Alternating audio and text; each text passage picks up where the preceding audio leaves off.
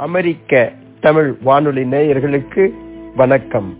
படித்ததில் பிடித்தது என்ற வரிசையில் இலக்கிய துளிகள் என்ற தலைப்பில் இன்று நாம் பார்க்க இருப்பது துறைமங்கலம் சிவப்பிரகாச சுவாமிகள் எழுதிய நன்னெறி என்ற நூலில் இருக்கும் சில வெண்பாக்கள். அந்த வரிசையில் முதலில் நாம் பார்க்க இருப்பது இன்று உடல் உயிர் அமைப்பு பற்றிய ஒரு பாடல். ஆயிரத்தி தொள்ளாயிரத்தி எழுபத்தி ஒன்றாம் ஆண்டு வெளிவந்த முகமது பின் துக்ளக் படத்தில் கவிஞர் வாலி எழுதிய பாடல் எம் எஸ் விஸ்வநாதனை இசையமைத்து பாடிய பாடலும் அதுவே.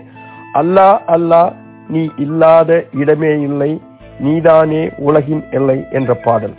அந்த பாடலில் வரும் அடிகளில் ஒன்று இதோ உடலுக்கு ஒன்பது வாசல் மனதுக்கு எண்பது வாசல் உயிருக்கு உயிராய் காணும் ஒரு வாசல் என்று வரும். அந்த கருத்தில் சிவபிரகாச சுவாமிகள் நன்னெறியில் எழுதிய இந்த பாடல் இதோ வருந்தும் உயிர் ஒன்பான் வாயில் உடம்பில் பொருந்துதல் தானே புதுமை?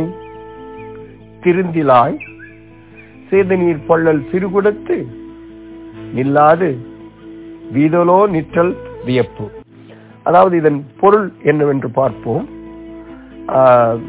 தேர்ந்த அணிகலன்களை அணிந்தவளே குளிர்ந்த நீரானது தொலைகளை உடைய சிறிய குடத்தில் நில்லாது ஒழுகி போதல் வியப்பு அல்ல அல்லவா?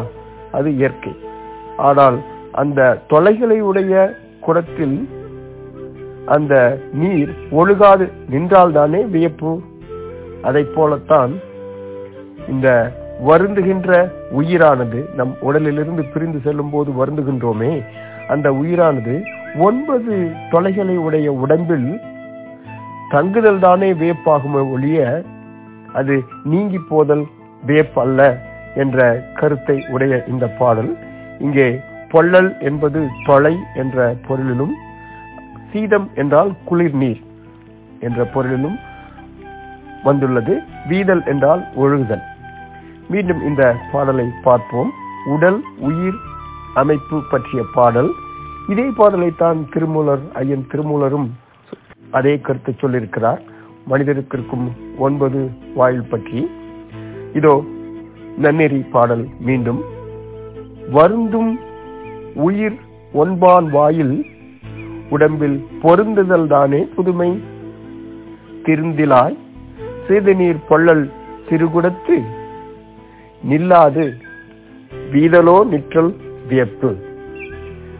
அந்த வரிசையில் நன்னெறியில் நாம் அடுத்து பார்க்க இருப்பது விருப்பமுடன் உதவுதல் என்ற தலைப்பில் அமர்ந்துள்ள அமைந்துள்ள ஒரு பாடல். நல்வழியில் இதே கருத்தை அவை பாடினியும் சொல்லியிருக்கிறார். அந்த பாடல் என்னவென்றால் இந்த ஆறானது மழையற்ற காலத்தில் வறண்டு சுடு மணலை மட்டுமே தன்னிடம் கொண்டிருக்கும். ஆனால் அந்த மணலுக்கு அடியில் தோன்றினால் ஊற்று வரும். அந்த ஆறு எப்படி மழை காலத்தில் நீரை மற்றவர்களுக்கு பயன்பட உதவுகின்றதோ மழையற்ற காலத்தில் எப்படி ஊற்று பெருக்கால் உலகுக்கு பயன்படுகிறதோ அதை போன்று இந்த பெருமக்கள் சான்றோர்கள் விருப்பமுடன் தங்களுடைய செல்வத்திற்கேற்ப உதவுவர் இல்லை என்று சொல்ல மாட்டார்கள் என்ற கருத்தை உடைய பாடல். முதலில் அந்த நல்வழி அவை பாடினி எழுதிய நல்வழியில் இருந்த பாடலை பார்ப்போம். பலரும் கேட்டெடுக்கலாம்.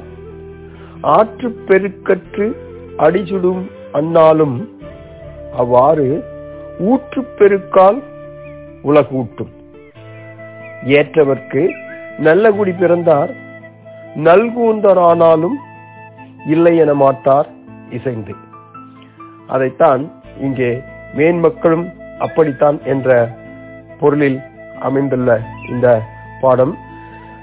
பாடல் செல்வம் குறைந்து இழந்து வறுமையில் இருந்தாலும் மனம் ஒப்ப ஒப்பவது மனம் குறைவில்லாமல் சான்றோர்கள் உதவி செய்வார்கள் என்ற கருத்தை உடைய பாடல்.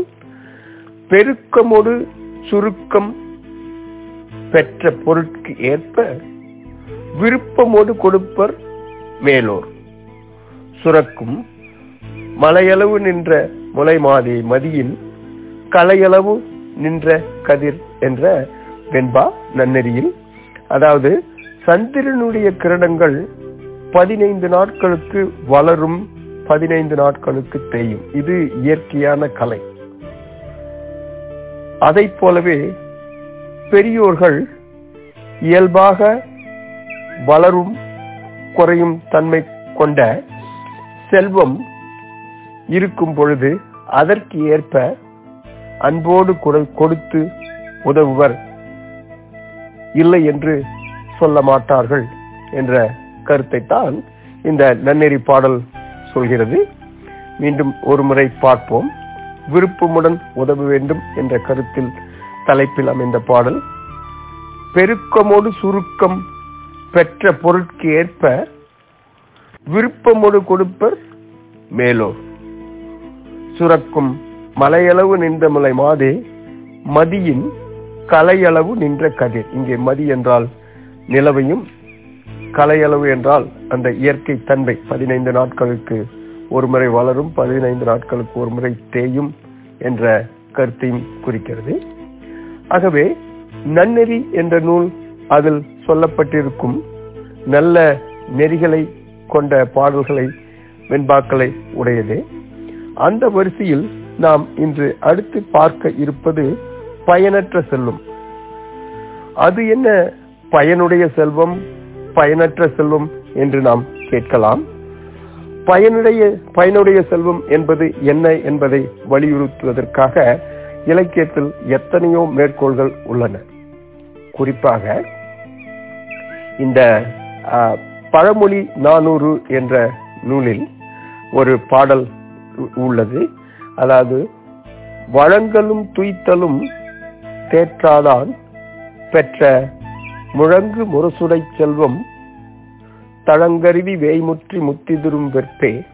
அது ஒன்றோ நாய் பெற்ற தெங்கம்பலம் என்பது. அதாவது பிறருக்கு கொடுப்பதற்கும் தானாக தன் தேவைகளுக்கு ஏற்ப தூய்ப்பவனுக்கும் தெரியாது தூய்ப்பதும் தெரியாதவனுடைய செல்வமானது எப்படி ஒரு நாயானது தன்னிடத்தில் ஒரு தேங்காய் கிடைத்தால் அதை உடைத்து சாப்பிடுவதற்கு தெரியாமல் உருட்டி கொண்டிருக்கிறதோ அதுபோல் பயனற்ற முறையில் அமைந்துவிடும் என்பது அந்த பழமொழி நானூரின் பாடல். இதே கருத்தை தான் புறநானூற்று பாடலிலும் பாடல் நூற்றி எண்பத்தி ஒன்பது மதுரை கணக்காயனார் மகனார் நக்கீனராரும் சொல்லுகிறார் பயனுடைய செல்வம் எது பயனற்ற செல்வம் எது என்பதை என்பதை வலியுறுத்துவதற்காக. அந்த பாடல் எப்படி செல்கிறது என்றால் அதாவது உண்பது நாளில் உடுப்பவை இரண்டே. பெறவும் எல்லாம் ஓரோக்குமே செல்வத்து பயனே ஈதல். துய்ப்பேமெனினும் தப்புன பலவே அதாவது செல்வத்தின் பயன் எது என்றால் தன்னுடைய தேவைகளுக்கேற்ப அதாவது வேந்தனாக இருந்தாலும் வேடனாக இருந்தாலும் உண்ண உணவு உடுக்க உடை போன்றவை அடிப்படை தேவைகள். அவை அனைவருக்கும் ஒன்றுதான்.